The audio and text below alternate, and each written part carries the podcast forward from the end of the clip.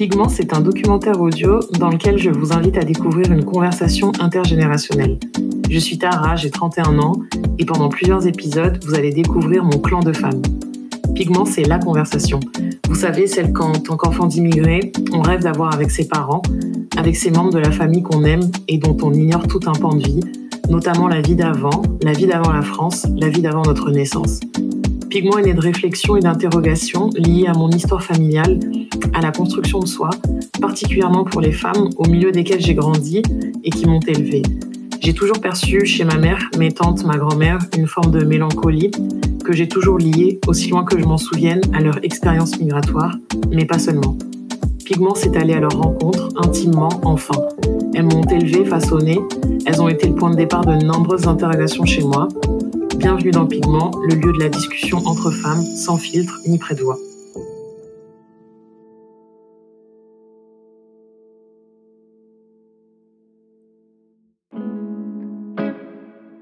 Dans les quatre précédents épisodes de Pigment, nous sommes allés à la découverte de mes tantes, ma grand-mère, ma mère, que j'appelle mon clan.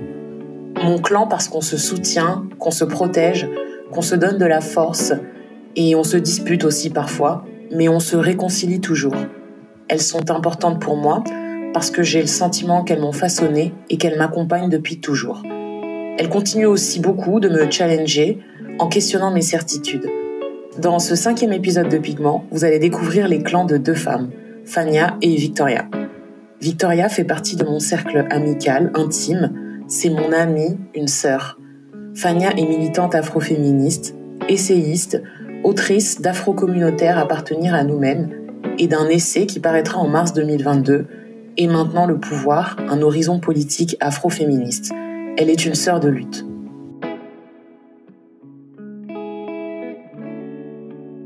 Je m'appelle Fania Noël, j'ai 34 ans, euh, je suis née à Gonaïve en Haïti et j'ai grandi dans le Val d'Oise dans le 95, élevée par mon père et sa femme, élevée avec euh, mes frères et sœurs et on m'a transmis euh, le fait d'être haïtienne, le fait d'avoir un sens des responsabilités, mais un peu trop de sens des responsabilités, je pense. Euh, le fait de respecter les luttes sociales, surtout la grève et surtout le fait de, se plaindre, d'être en capacité et en droit de se plaindre si on pense que, ces droits n'ont pas été respectés. Euh, donc c'est ce qu'on m'a transmis et que je pense qui, euh, est important et un intérêt pour, pour l'histoire de la Caraïbe et l'histoire des diasporas noires et de l'Afrique noire en euh, général.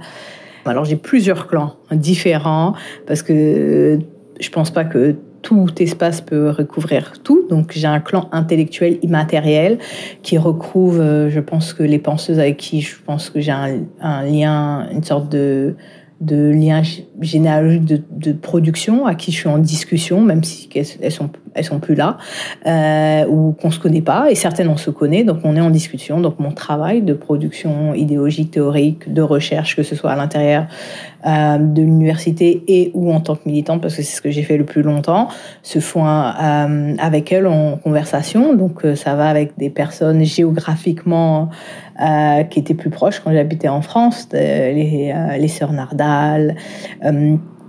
Scondé, des personnes euh, contemporaines comme euh, euh, qui sont mes contemporaines, on va dire, et que je connais plus, comme Sylviane Larcher, comme Mabola Somoro, comme Amandine Gay, comme toutes les afroféministes d'internet qui sont ou qui sont plus là, comme Mrs Dreadful ou ou encore Mani Chronique. Ensuite, il y a les personnes dans la théorie des féminismes noirs extrêmement importants qu'on va trouver plus aux États-Unis, Bell Hooks, Sylvia Winter euh, pour la Caraïbe, mais euh, des personnes comme euh, Claudia Jones également, comme Joyce James ou Hortense Spiller et d'autres, je ne peux pas toutes les citer, mais qui sont extrêmement importants pour la formation théorique. Angela Davis sur les féminismes noirs, le Kumbaya River Collectif et aussi les féministes haïtiennes comme Daniel Magoire, euh, ou euh, encore euh, les, des personnes qui sont décédées, mais qui, qui ont un, poids important, euh, comme Sanit Belair, qui était lieutenant dans l'armée euh, indigène haïtienne pendant la, la, lutte pour la révolution haïtienne, donc ça c'est important, et des féministes africaines comme Mariam Abba, autrice très importante, Winnie Mandela, euh, mais aussi euh, Mariam Keba et euh, quelqu'un que dont j'admire énormément, énormément le travail, Yoren, Yoe Ranke Yoe Wumi, qui a écrit un livre très important qui s'appelle The Invention of Woman. Donc ça, c'est le premier clan. qui est plus intellectuel, c'est-à-dire c'est un clan, mais on se connaît pas et certains ne connaissent même pas mon existence, mais mon travail résonne avec les leurs et ajoute sur les leurs et est en discussion permanente avec les leurs. Donc ça, c'est un clan important.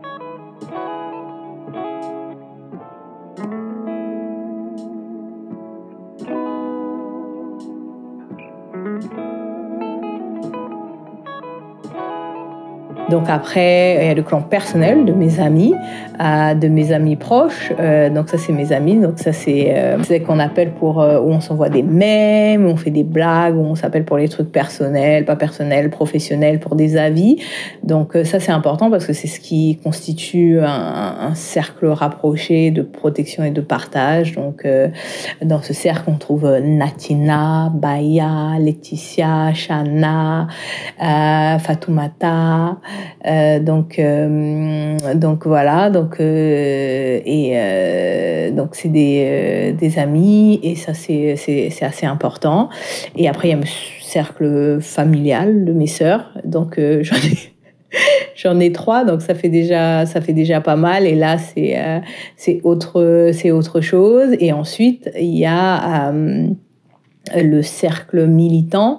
Et le cercle militant, ben, euh, c'est euh, les afroféministes, mais aussi euh, black feminism, mais aussi d'autres personnes qui sont des féminismes noirs, etc. Donc ce cercle il est très très élargi parce que en fait il y a là j'ai dit quatre cercles différents, mais il y en a d'autres parce qu'il y a ceux qui sont et dans des organisations politiques, certaines elles sont dans les deux cercles, c'est-à-dire et politiques et proches. Euh, et euh, intellectuelles, et certaines sont dans des cercles entre deux, c'est-à-dire qu'elles sont pas dans le cercle le plus proche d'amis, mais elles sont pas dans les cercles politiques, c'est-à-dire c'est des cercles euh, euh d'amis, euh, ces cercles d'amis, on va dire, mais pas le premier cercle. Donc euh, voilà, donc je dirais que la plupart de ma socialisation est des personnes avec qui j'interagis, avec qui j'ai des conversations, que ce soit des conversations intimes personnelles, des conversations professionnelles, mais aussi des conversations intellectuelles militantes, euh, euh bah, oui, ce sont des femmes. C'est-à-dire que je pense euh, si je regarde mes dernières conversations sur WhatsApp, oui, c'est ça. C'est-à-dire 90% de, mes interactions sont avec des femmes et dans les 10% qui ne sont pas avec des femmes, il y a bien sûr mon partenaire, mais il y a aussi euh, bon toutes les choses administratives et les choses à l'université, mais euh, mais quatre, on va dire 90% de mes interactions choisies, donc pas celles dont je, je, je n'ai pas choisi, sont avec des femmes. Donc j'ai des clans différentes femmes et j'en ai j'ai donné les quatre auxquels je pensais. Voilà. Et c'est extrêmement important parce que ça donne une bonne mosaïque et un, un je sais pas, un sens à, à, à mon existence parce que je pense que c'est ce qui est, c'est une des choses qui reste à la, à la fin. C'est euh, toute cette toile qu'on a tissée, les interactions qu'on a eues. Euh, il y a aussi ce qu'on a fait, mais qui reste, mais plus euh, de manière plus ténue. Mais ces interactions, elles, elles restent et, euh, et euh, la profondeur avec les, lesquelles elles sont, elles sont faites, elles sont tissées, avec lesquelles elles sont entretenues, sont, sont importantes aussi. Donc euh, voilà, c'est tout pour moi.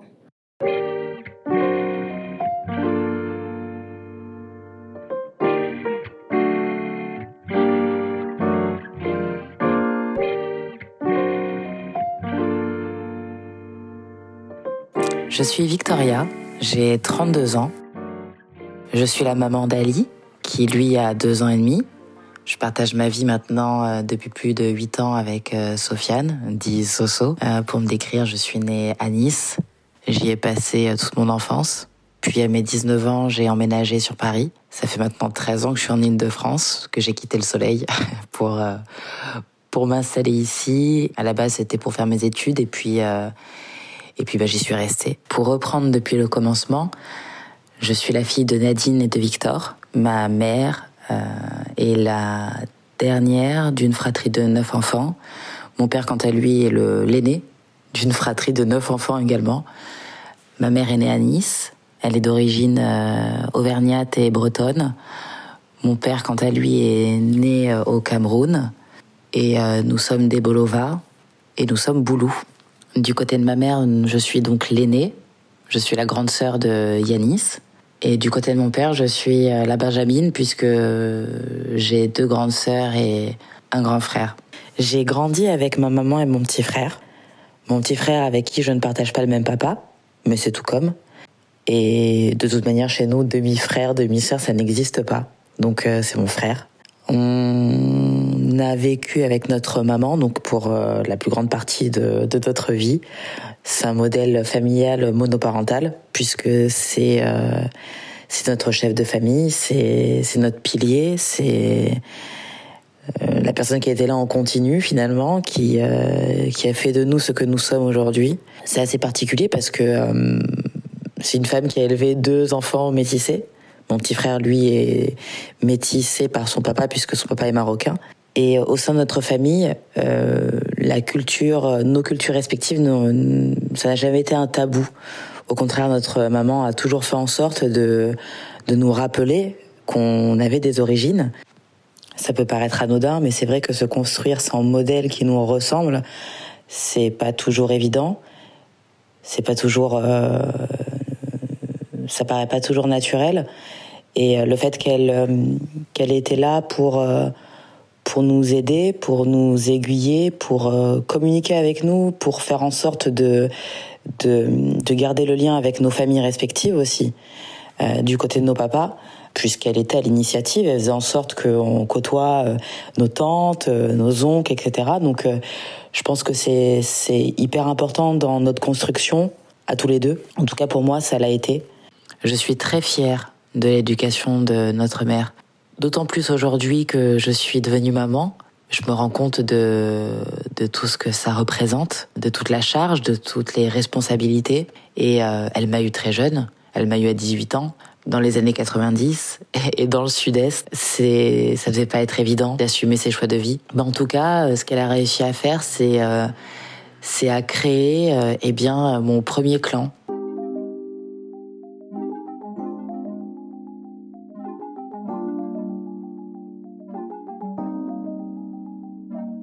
Parce que mon premier clan, il est familial. C'est ma mère, mon frère et moi. C'est vraiment un point d'ancrage qui fait que euh, peu importe ce qui peut se passer euh, dans notre vie, à mon frère et moi, mais bon, je vais parler plutôt de moi, en tout cas de ce qui peut se passer dans ma vie, je sais que j'ai cette, euh, j'ai cette assurance, j'ai cette sorte de béquille ce clan qui euh, qui me ramène à l'essentiel et qui euh, et qui fait que je ne me sens jamais seule aussi.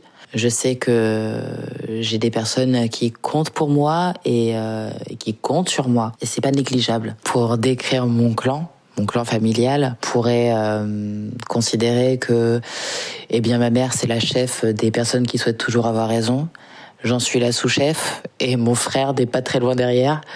Voilà, donc ça donne des joutes verbales, des débats politiques, mais euh, mais plus sérieusement, c'est vrai qu'on est une famille qui communique beaucoup depuis qu'on est tout petit. C'est ce qu'a instauré notre mère.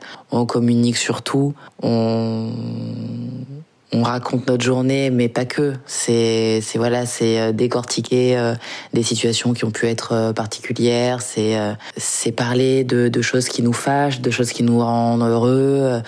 Voilà, et en fait, depuis aussi loin, aussi loin que je m'en souvienne, euh, on a toujours communiqué de cette manière. Euh, c'est euh, vraiment le mot d'ordre, je pense. Et au-delà de la communication, parce qu'on parle beaucoup chez moi. ma mère parle beaucoup, je parle beaucoup, mais mon frère parle énormément aussi.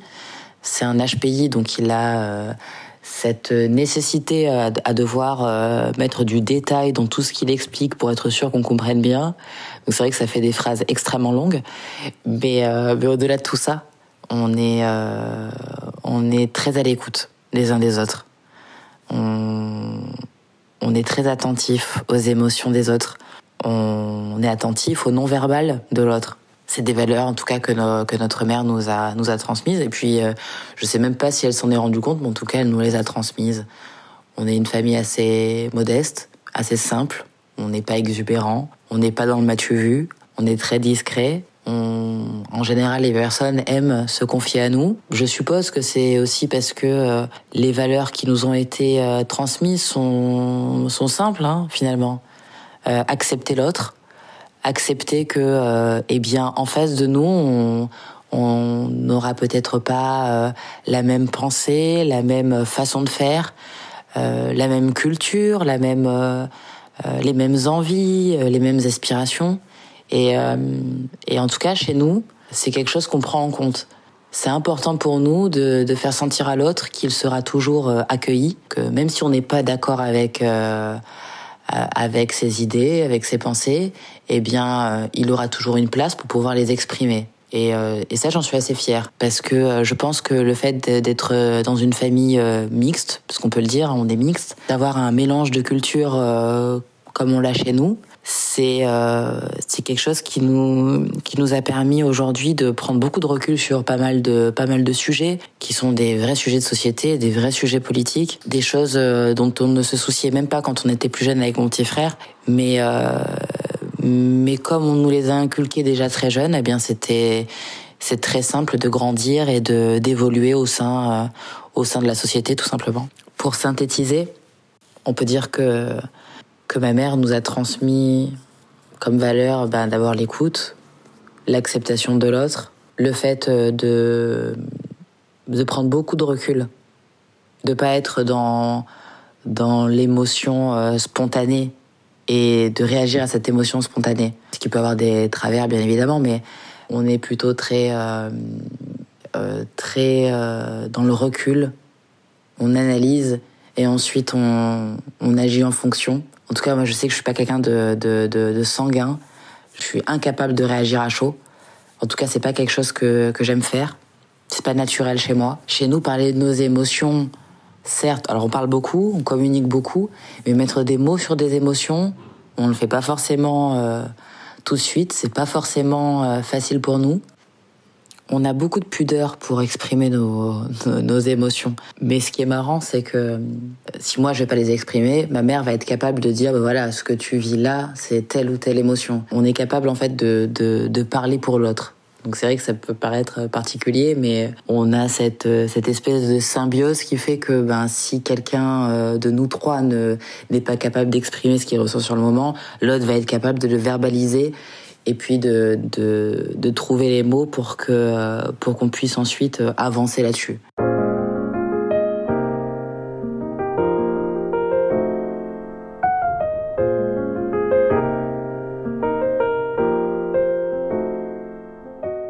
J'ai la chance encore aujourd'hui d'avoir euh, mes amis d'enfance qui sont mes amis d'aujourd'hui. Pour moi, c'est une chance.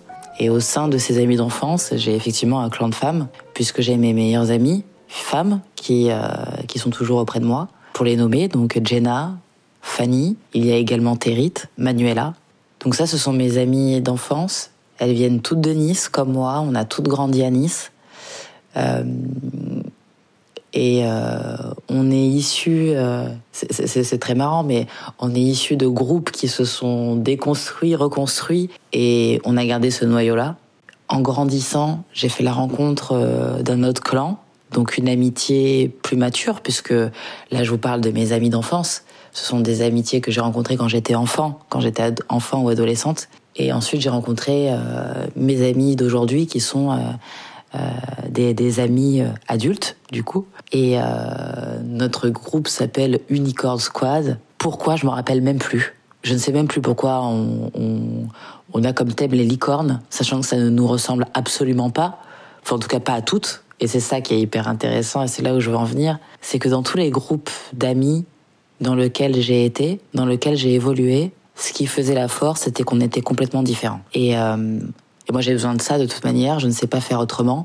Rester avec des gens qui ne me, qui, qui me ressemblent très pour trait, avec les mêmes personnalités que moi, ne m'apporte absolument rien. Pour moi, voilà, j'ai euh, aujourd'hui, euh, à 32 ans, deux clans de femmes. Pour présenter ce deuxième clan, il y a donc euh, Tara, il y a Laura, il y a Sonia, il y a Kautar, il y a Melissa et il y a Laetitia toutes, euh, on a pour, euh, pour personne commune Laura, qui est la personne centrale de notre groupe, puisque c'est elle qui nous a toutes euh, réunies. Et je trouve ça hyper mignon de voir que, puisque Laura est une amie que, que j'ai de longue date, c'est marrant de voir qu'elle a réuni autour d'elle les personnes qu'elle estimait les plus, les plus entières, les, les, plus, les plus sûres, en tout cas par rapport à elle. Et que finalement, ça match tellement qu'on devienne euh, un groupe d'amis et qu'aujourd'hui euh, je passe euh, mes journées à leur parler. Je conçois pas une journée, une heure sans leur raconter ce que je suis en train de faire. Ce groupe est devenu un, un pilier de ma vie, un, un membre à part entière de ma vie. Je suis assez fière d'être entourée par, par, par autant de femmes aussi incroyables qu'elles sont. Elles sont complètement différentes. Je les admire pour des raisons qui sont complètement différentes il y a quand même des valeurs qui nous, qui nous, qui nous unissent. Mais c'est vrai que de ces clans se dégage une énergie qui est extrêmement motrice, qui est galvanisante, qui fait que je suis capable de tout entreprendre. Parce que je me dis juste, euh, j'ai une équipe derrière moi qui est incroyable. Et cette, euh, cette énergie-là, ce, ce, ce peps que ça apporte à ma vie est extrêmement important. Je ne me vois pas vivre autrement. On entend souvent autour de nous des phrases telles que euh, je suis né seul, je meurs seul, etc., etc. Oui, certes, mais euh, ici-bas, je me vois pas vivre seul. Je me vois pas ne pas partager tout ce que je partage avec avec ces clans. Je me vois pas fermer les yeux sur ce que toutes ces personnes, toutes ces identités m'apportent. Et j'espère leur apporter autant qu'elles m'apportent. J'espère que je ne suis pas juste la personne qui fait rire, euh, qui raconte des conneries. J'espère vraiment que le fait que je sois au sein de ces, de ces clans fait que je contribue à cette énergie. Notre clan, c'est avant tout un endroit où je vais me sentir en sécurité. C'est l'endroit où je vais pouvoir m'exprimer, je vais pouvoir être écouté. On va me donner des conseils. On va essayer aussi de, justement me faire sentir que ce que je dis est, est important que mes idées sont importantes, que mes, mes sentiments, mes émotions sont importantes, et qu'en tout cas elles sont entendues. C'est aussi un sas de décompression. Chaque euh, journée un peu difficile, ou même des journées de bonheur, des, des, des, pics comme ça de, de, de, moments où, euh, où l'euphorie est à son comble, eh bien, j'ai envie de le partager avec mon clan. Et chacune des femmes qui s'y trouvent, justement, a sa pierre à apporter à son, sa, sa bienveillance, euh, euh, son peps, son, son, son côté délirant, rassurant. Et c'est ça qui est important. C'est qu'en fait, chacune d'entre elles m'apporte quelque chose de différent et c'est comme si on se complétait.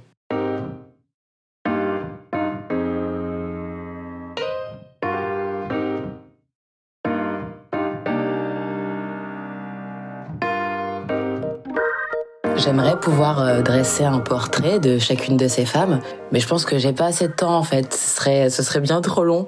Euh, je vais essayer de faire euh, quelque chose de très court. Ça leur rendra pas justice. C'est dommage. Mais, mais voilà, c'est Kautar, c'est une personne qui, quand tu es avec elle, tu te sens chez toi, peu importe où tu te trouves.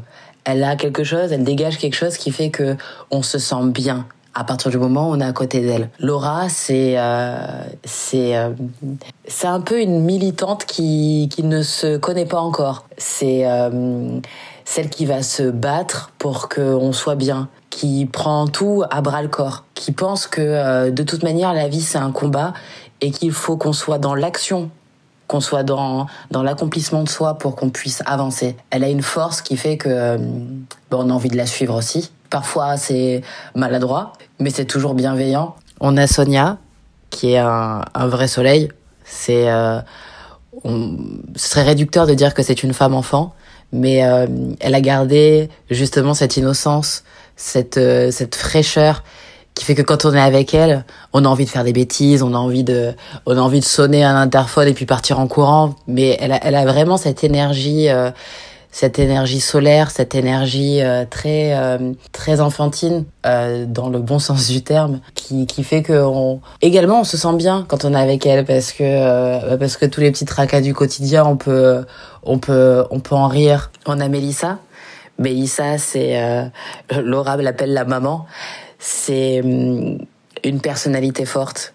C'est une personnalité très complexe et euh, c'est quelqu'un que j'ai euh, que j'ai adoré découvrir. J'ai découvert une euh, presque une âme sœur, quelqu'un qui finalement me comprend alors qu'on est complètement différentes. On n'a pas du tout grandi dans les mêmes sphères familiales ou dans les mêmes environnements et pourtant quand on se parle, quand on, évoque des choses, quand on évoque nos valeurs, eh bien on a les mêmes. Et je trouve ça incroyable parce que euh, parce que Mélissa, elle est euh, c'est quelqu'un qui c'est pas forcément euh, tout ce qu'elle dégage. Elle s'en rend pas compte. Elle se rend pas compte qu'elle a une elle a une autorité naturelle. Elle a quelque chose qui fait qu'on a envie de l'écouter, on a envie de la suivre. Pour la simple et bonne raison que quand elle parle, on l'écoute. Puis on a Laetitia. Laetitia, c'est de tout le groupe, c'est la personne que je connais un petit peu moins, qui pour moi est hum, une femme extraordinaire. Elles sont toutes extraordinaires à leur façon. Mais Laetitia, elle a quelque chose d'assez, d'assez mystérieux, d'assez, qu'on a envie d'aller chercher. Et puis c'est quelqu'un d'extrêmement sage. Pourtant, elle fait partie des plus jeunes de la bande. Et elle a une sagesse qui, hum, je sais même pas si elle s'en rend compte. Mais euh, c'est celle qui va parler le moins dans un grand débat. Elle va pas forcément prendre la parole fortement, mais quand elle prend la parole, c'est pas pour dire n'importe quoi. Pas comme moi, par exemple. Moi, je peux dire euh, quelque chose de très intelligent et puis dans la seconde qui suit, dire un truc qui est complètement l'opposé. Mais Laetitia, elle a une sorte de sagesse et de, de paix et elle sait ce qu'elle veut. Et je trouve que c'est hyper important dans la vie d'une femme de savoir ce qu'on veut pour éviter justement de se faire avoir par euh, plein de choses autour de nous, par la société, par notre environnement, par, euh, par les dictates, par, par plein de choses. Donc moi, je l'admire beaucoup. C'est vraiment quelqu'un que j'admire beaucoup, Laetitia. Et enfin, on a Tara. Tara, c'est un coup de cœur. C'est euh, c'est une personne avec qui je pourrais parler euh, des heures, avec qui euh, je pourrais pour aller, je pourrais partir à l'aventure avec Tara. Elle est extrêmement sensible à mon humour. Donc à partir de là, c'est quelqu'un d'extrêmement intelligent, d'extrêmement cultivé. Elle a une douceur. Je crois qu'elle ne s'en rend même pas compte non plus mais elle a une douceur, elle a une façon euh, très pédagogique d'expliquer ce, ce qu'elle défend, euh, ce qu'elle aime et ce qu'elle n'aime pas.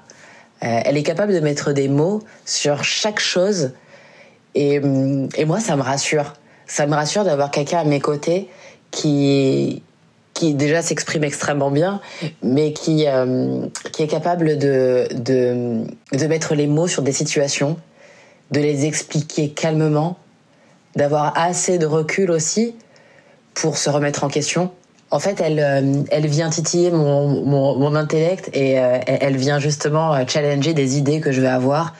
Et, et c'est exactement ce que je vais rechercher avec l'autre en fait. J'ai besoin euh, qu'on qu'on me sorte de, de, ma zone de confort, qu'on qu'on vienne ébranler un petit peu tout ce que toutes ces croyances limitantes qu'on peut avoir. C'est très mince hein, comme euh, présentation, mais en tout cas voilà, j'ai essayé de pointer chaque élément qui font que ce groupe-là, s'il est viable, s'il fonctionne, c'est vraiment parce que chacune apporte quelque chose de structurant, quelque chose de rassurant, quelque chose qui, qui, fait, qui me fait me sentir euh, un individu à part entière. C'est une safe place où je sais que je vais toujours avoir du réconfort, je vais rire, je vais pleurer, et c'est tout ce dont j'ai besoin dans une vie. J'ai besoin de d'exister, pas seulement à travers ce que je vais faire, ce que je vais penser à, à, travers mon individu, mais vraiment aussi exister à travers l'autre, parce que je me sens utile, parce que je me sens exister à leurs yeux aussi.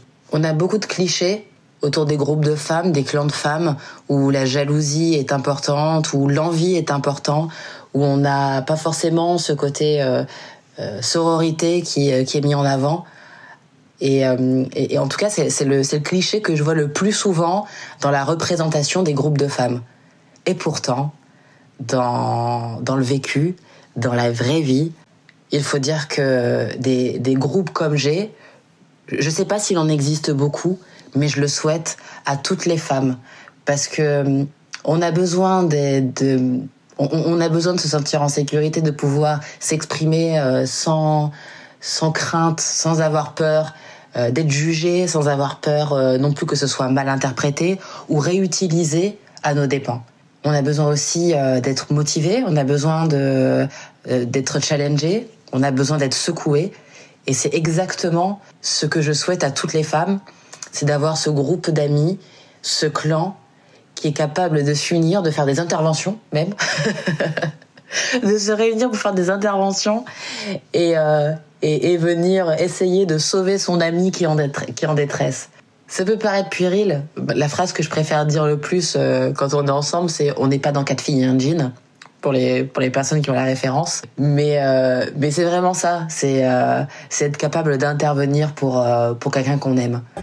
Et je pense que c'est ça un clan c'est malgré les euh, malgré les maladresses, malgré euh, les craintes personnelles qu'on peut avoir chacune de notre côté, eh bien ce qui ce qui prédomine systématiquement, c'est le bien-être de l'autre.